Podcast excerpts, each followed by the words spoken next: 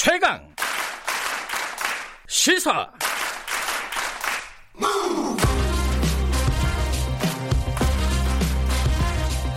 지금 여러분께서는 김경래 기자의 최강 시사를 듣고 계십니다. 네, 1부에서는 어, 저희가 총선 얘기 좀 본격적으로 좀 해보겠습니다. 지금 코로나19 때문에 어, 총선이 어떻게 되는 건지 이게 뭐 약간 안개 속입니다.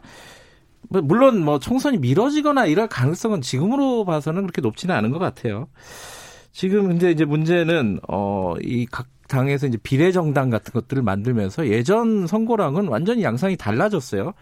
아직까지 좀 어, 본격적으로 판세를 이렇게 예측하기는 조금 이른 것 같기도 하지만은 지금 상황에서 어, 사이로 총선 어떻게 진행되고 있는지 한번 좀 읽어보겠습니다. 두 분 전문가 모셨습니다. 먼저 어, 여론조사 전문가 권순정 전문가님 나오고 계십니다. 안녕하세요. 안녕하십니까. 그리고 어, KBS 일라디오 주말 프로그램 뉴스월드 최영일입니다. 진행하고 계십니다. 시사평론가 최영일 평론가 나와 계십니다. 안녕하세요. 안녕하세요. 예. 어, 목소리는 굉장히 낯익은 목소리십니다. 아, 그런가요? 네, 목소리만. 얼, 네, 얼굴은 처음 뵀습니다. 네. 어, 물론 방, 다른 방송에는 많이 나오시는 분. 목소리만 들어주시는 게 좋습니다. 네, 무슨 말씀을? 아, 비주얼도 상당히 괜찮습니다. 아, 아닙니다, 아닙니다. 네, 유튜, 브로 한번 확인해 보시기 바라겠습니다. 어떻게 생기셨는지. 가려야 되겠네요. 훌륭하십니다. 마스크. 예. 그, 어, 권순정 전문가님. 아, 이렇게 어떻게 불러야 돼요? 지금 소속이 바뀌셔가지고. 그러니까요. 뭐, 그냥 전 본부장으로 하시죠. 아, 그렇군요. 그게 아, 편하시죠? 그냥 본부, 본부장이라고 하겠습니다. 질병관리본부 같습니다. 네. 아, 정치는 질병은 아, 아니고. 영광입니다. 네. 예, 정은경 본부장에 비유되다니. 네. 아, 그, 지금 상황에서 어떤 판세 예측이라든가 이런 게 가능한 수준입니까? 어떻게 음. 보세요? 좀 어렵습니다. 그러니까 예. 지난 20대 총선에서는 되게 간단했어요. 그러니까 예. 소선무죄는 그러니까 지역구에서 누가 1등했는지 네. 그리고 이제 정당 투표에서 곱하기 17 0. 얼마 음. 뭐 곱하기 이렇게 하면 그렇죠. 단순히 나는데 지금은 바뀌어 가지고 그 단순히 그 지역구 의석 뭐 정당 투표율 그걸로 음. 안 되거든요. 음, 네. 그래서 지금 예측하기도 상당히 어렵고 네. 두 번째로는 이제 지금 정말 정치권의 문제인 같은데 공천에 이제야 지금 마무리 수순에 들어왔어요. 음. 그래서 최근에 이제 조금 여론조사가 나오고 있는데 지난주까지 네. 보면 판세를 알기 정도 알 정도까지 여론조사는 안 나와서 맞아요. 실정적으로 판세를 말씀드리기는 다소 음. 어려움이 있는 지금 상황입니다. 어 최영일 네. 평론가님은 이번 선거가 기존에 이제 뭐 20대까지 선거와는 네. 다른 점이 제일 중요한 점이 어떤 부분이라고 보세요? 어, 이 4년마다 돌아오는 총선마다 네. 제가 지금 여러 차례 방송에서 뭐 분석 진단하면서 네. 빠지지 않았던 말이 깜깜이 선거예요. 아, 항상 깜깜이죠.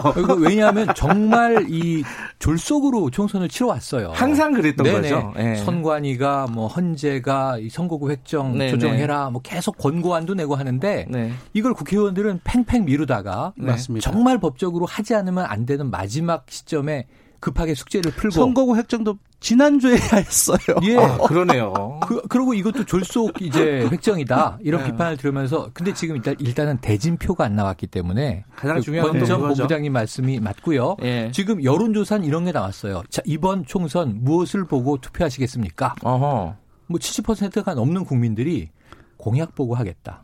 항상 그러잖아요. 아, 근데 네. 공약을 모릅니다. 아니, 저는 저희 지역구 후보들의 후보가 누군지도 잘 모르지만 공약도 아. 모르고 그럼 정당의 어떤 굵직한 전략과 공약이 있어야 되잖아요. 네. 정책이 매니페스토 한 지가 우리가 몇 년 됐습니까? 없고요. 두 번째는 인물 보고 찍겠다는데 인물이 누군지 모른단 말이에요. 지금 일부 지역 외에는 네. 아주 확정된 전략공천 지역이라든가 단수공천 지역이라든가 그래서 이번 주가 지나야 나오는데 사실 선거가 뭐 이제 한 달도 남지 않았다. 오늘 17일이지 않습니까? 네. 근데 선거 다 15일이라고 생각하시는데요. 10일부터 선거예요. 4월 10일과 11일이 사전 투표인데 아, 그렇군요. 사흘 네. 찍는데 그중에 이틀이 10일부터 시작인데다가 네. 이번에 코로나 19 사태 때문에 밀접 접촉하면 안 되잖아요. 네, 네. 전 사전 투표율 높을 거라고 보는데 이 본 본 투표에 안 가고 미리 찍으시는 네. 분이 많을 텐데 그렇게 보면은 사실상 선거 운동 두 주고 지금 다음 주에 대진표 나오면 네. 깜깜이 선거가 아니라 이번 총선의 특성은 깜깜깜깜이 선거다. 음. 이렇게 말씀드리고 싶습니다.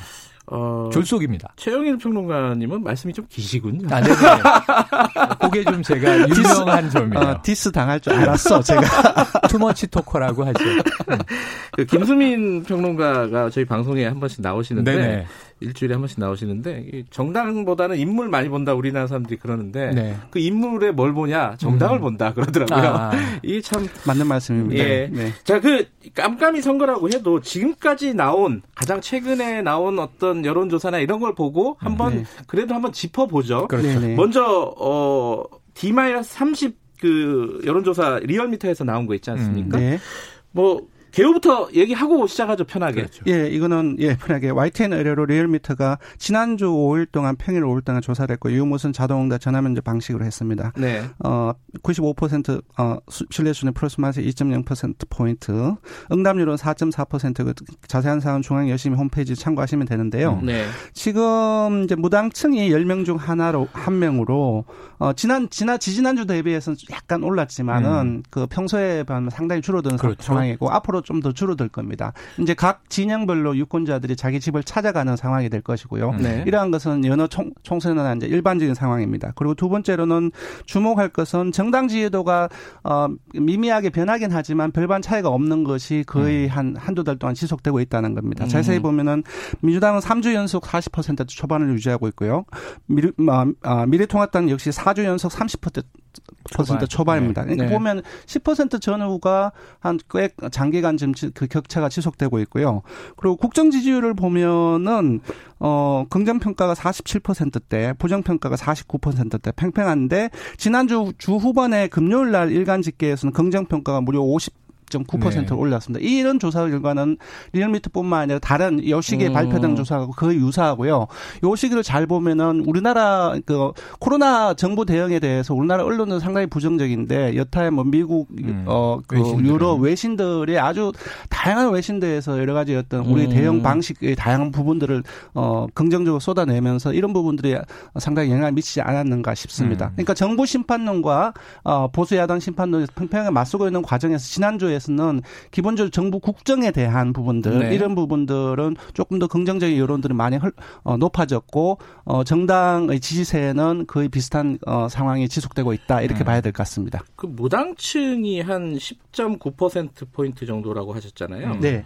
이거는 D-30에서 일반적인 숫자입니까? 많은 겁니까? 적은 겁니까? 어, 제가 볼 때는 일반적인 숫자입니다. 그러니까 그래요? 자동응답으로 음. 조사를 하느냐, 전화 면접으로 조사하느냐 좀 다른데요. 네. 전화 면접을 조사할 경우는 이 기간 동안 한 10명 정도, 10명 중에 2명 정도가 음. 무당식, 아, 유보청이 어느, 그렇죠. 어느 정도 그렇죠. 유보청이 잡히고, 어, 자동응답은 상대적으로 좀 적습니다. 혼자서 응답을 음. 하기 때문에 눈치 안 보고 어떤 후보라든지 정당을, 어, 선택하는 경향에서 적, 적어온데요. 어쨌든 10명 중에 한, 한 명 정도는 이 기간 동안 상당히 일반적이고 조금 더 줄어들어서 단자리 수로 앞으로 시간이 갈수록 총선 가까이 줄어들지 않을까 그렇게 예상합니다. 음. 이게 뭐 전체적인 얘기보다 일단 좀 강론으로 좀 얘기를 하다가 뒤에 네. 가서 좀 전체적인 얘기를 네. 할게요. 네. 어, 지역별로 보는 게 아마 이해가 빠르실 것 같아요. 예. 서울, 서울이 가장 뭐 격전지 아닙니까? 아무리 그래도 음, 예. 수도권이 예. 격전지죠. 수도권이 예. 격전지인데 전체적인 흐름은 지금 현재의 20대 국회의 분포는 지금 민주당이 유리하죠. 네. 민주당 의석이 이제 훨씬 많습니다. 네. 왜냐하면 20대에서 이 그 당시에 새누리당이 좀 전멸하다시피 했거든요. 네. 그러니까 서울의 네. 좀 격전지부터 먼저 잠시 네. 팩터들을 말씀드릴게요. 네. 지금 종로라든지 광진을, 동작을, 그 구로을, 강서구을 쭉쭉쭉쭉 지금 계속 나오고 있거든요. 후보 확정된 그렇죠. 이후에 최근에 음. 그 종로는 이당기현 후보가 상당히 좀 우세한 상황이 음. 지속되고 있고요. 예. 광진을은 여러 어, 그 데이터를 종합을 해보면 음. 고민정 후보가 박빙 우세이다. 음. 그리고 동작 오세훈 후보보다 예, 예. 박빙 우세. 그러니까 어, 결과가 조금씩 다른 것들 나왔는데 여러 가지 종합을 해보면 그렇게 나온다는 음. 겁니다. 예. 그러니까 동작을 같은 경우는 이수진 후보와 나경원 후보가 상당히 초박빙을 음. 나오고 있다. 네. 그리고 아, 구로올 같은 건 윤건일 후보가 이제 김용태 후보보다 좀 우세한 네. 어, 조사가 나오고 있고요. 네. 강서구올 같은 경우 원래 미래통합당이 김성태 의원 지역구였는데 그렇죠. 여기에 진성준 의원이 김태우 그러니까 이른바 이제 자객공천으로 네. 어, 특검반은 어, 김태우 어, 후보보다는 상당히 좀 앞선. 음. 그래서 격정지를 본다고 한다면 조금 더 이제 민주당 쪽이 어, 좀 우세하지 않는나 싶은데 기본적으로 서울이 49석입니다. 네. 나머지 조사가 안 된 곳이 있기 때문에 어떻게 네. 될지 모릅니다. 네. 제가 네. 봤을 때는 20대 총선하고 비슷한 네. 판수로 봐야 되지 않을까라는 것이 제 의견입니다. 격전 수도권지로만 보면은 그런데 네. 최영 평론가는 어떻게 보세요? 네. 이 의견에 대해서는? 수도권은 대체로 지금 현재는 여당 우세다 이렇게 보고 있습니다. 음. 네, 물론 이제 아까 초박빙 혹은 뭐 박빙 우세 이거는요. 네. 언제든 작은 바람에 의해서 그렇습니다. 총선 직전에 뒤집어질 수 있어요. 그래서 아하. 이건 뚜껑을 끝까지 열어봐야 알기 때문에 네. 지금 이야기한 것이 민주당 우세 혹은 뭐 미래통합당 우세의 지표가 되지는 못해요. 네. 아, 다만 이제 우리가 관심 있는 음. 꽤 이제 나름 이제 수도권 지역을 이끌어가는 지역구라고 볼 수 있겠는데 네. 그럼에도 불구하고 저는 그 일단은 민주당 우세에서 미래통합당이 좀 어떤 바람을 일으킬 수 있을까? 저는 의견이 조금 좀, 다른데요. 네. 물론 지표는 그렇습니다. 그러니까 음. 정당 지지율 지금 나오는 정당 지지율 수도권 정당 지지율이라든지 네. 20대 아, 총선에서의 그 지역구 득표를 비교를 해보면은 음. 수도권 그 서울에 나는 경기 인천이 20대 총선부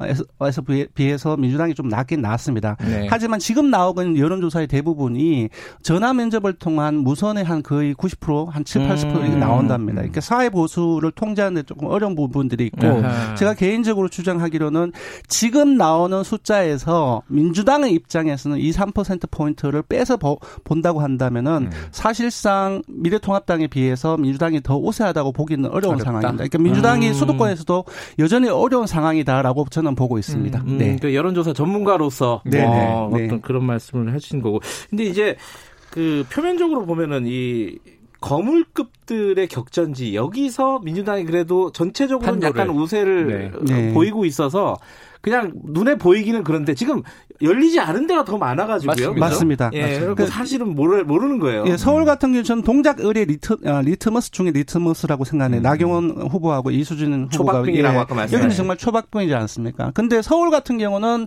어, 민주당이 지난 20대 총선에서 거의 그 3분의 1을 의석을 그랬죠. 차지했거든요.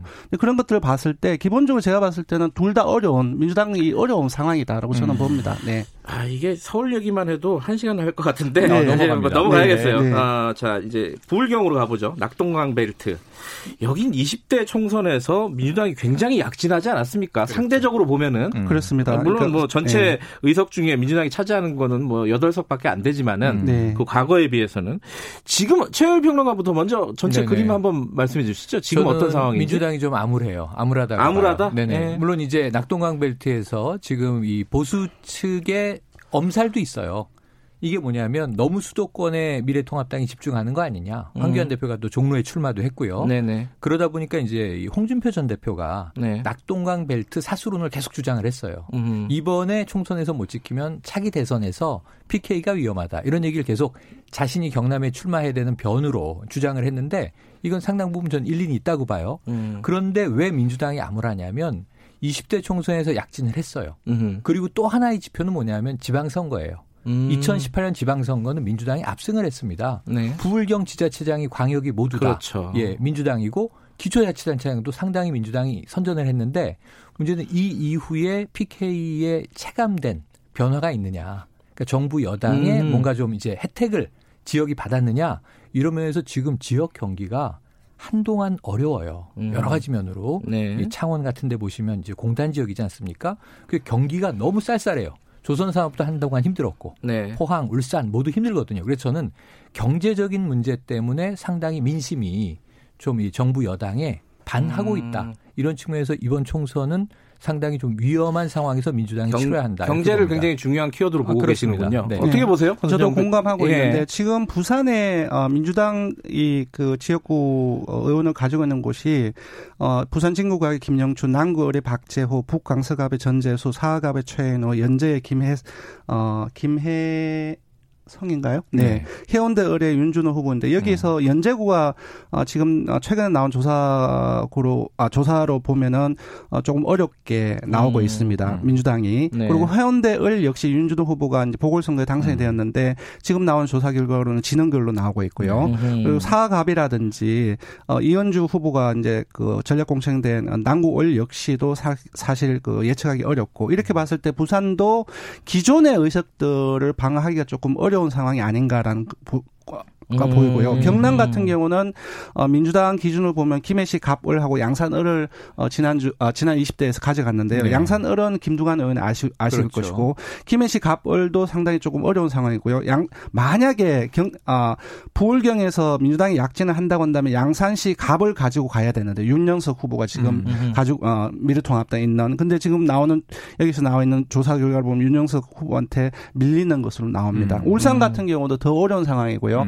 음. 그는 민주당이 이제 20대 총선에 두 개를 가지고 나머지 네 석을 무소속까지 포함하면 그렇죠. 미통당에 가, 아 음. 새누당에 가져갔었는데 어쨌든 울산은 민주당 입장에서는 어 다른 지역구 아 다른 이제 부산이나 경남보다 더 어려운 상황인데 이런 음. 세 지역을 종합해 보면은 어, 열, 어, 8개 석을 방어하기는 조금 어려운 어렵다. 암울한 음. 상황이라고 음. 아까 말씀하셨는데 그분 동의를 합니다. 네. 예, 지금 분발하지 않으면은 어, PK 같은 경우는 지는 상황이라고 봐야 될 것 같아요. 음.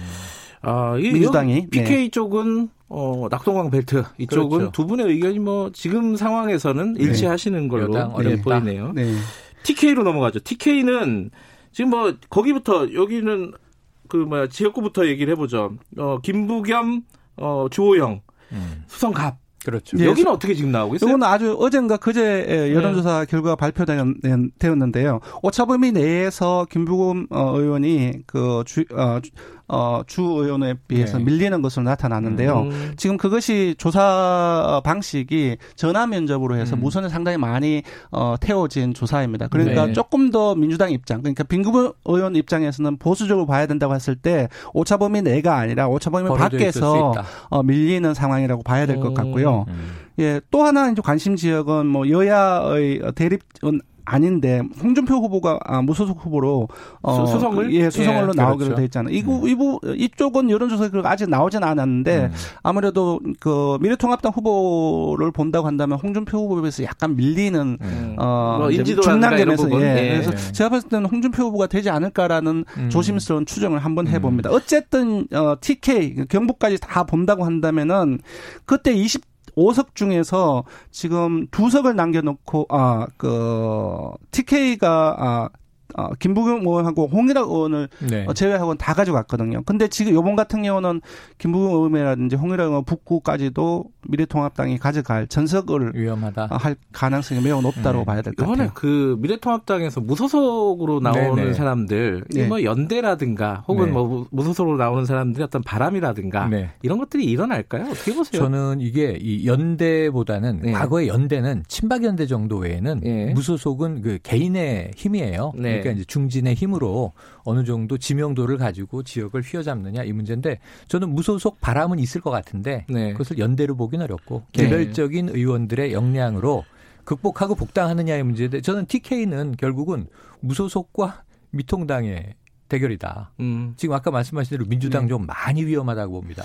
네. TK 아, 지역에서는 영남 지역에서는 네. 사실 예. 어 경북이라든지 대구 네. 그리고 경남 이쪽에서는 무소속이 나와도 네. 미래통합당이 가져갈 정도의 판세가 형성돼 있습니다. 저 음. 예. 그래서 사실 무소속의 미래통합당 계열은 무소속이 나오면은 이제 복당할 가능성이 높지 않습니까? 그러니까 유권자들은 예. 복당을 전제로 하고 투표하는 거죠. 예, 사실 그렇게 본다면 좀 어렵죠. 네. 어, 본부장님, 네. 지금 여론조사 나오는 것들이 네. 확률적으로, 네. 어, 통계적으로 네. 어, 총선 때까지 이어집니까? 대략 음. 어느 정도 수준에서 이어져요? 어, 느 정도 저는 간다고 생각해요. 그러니까 아, 중간에 음. 중간에 아주 특별한 아주 정말로 큰 정치적인 격변 정도의 이슈가 발생하지 않는 기본적인 프레임 자체는 유지된다고 보거든요. 왜냐하면 이 중간 선교적인 성향을 가지고 알겠습니다. 성격을 가지고 있기 때문에. 네, 네. 죄송한데 제가 시간이 다 됐네요. 아, 벌써요? 이게 무슨 말도 안 되는 몇 마디 하니까 이 시간이 다 절반 됐어요? 했나요? 아, 절반? 네. 우리 어, 이 비례정당 이런 얘기는 다음에 네. 하죠. 예, 두 분 고맙습니다. 고맙습니다. 1분 네. 여기까지가 하고요. 자, 잠시 후 8시 2부로 돌아옵니다.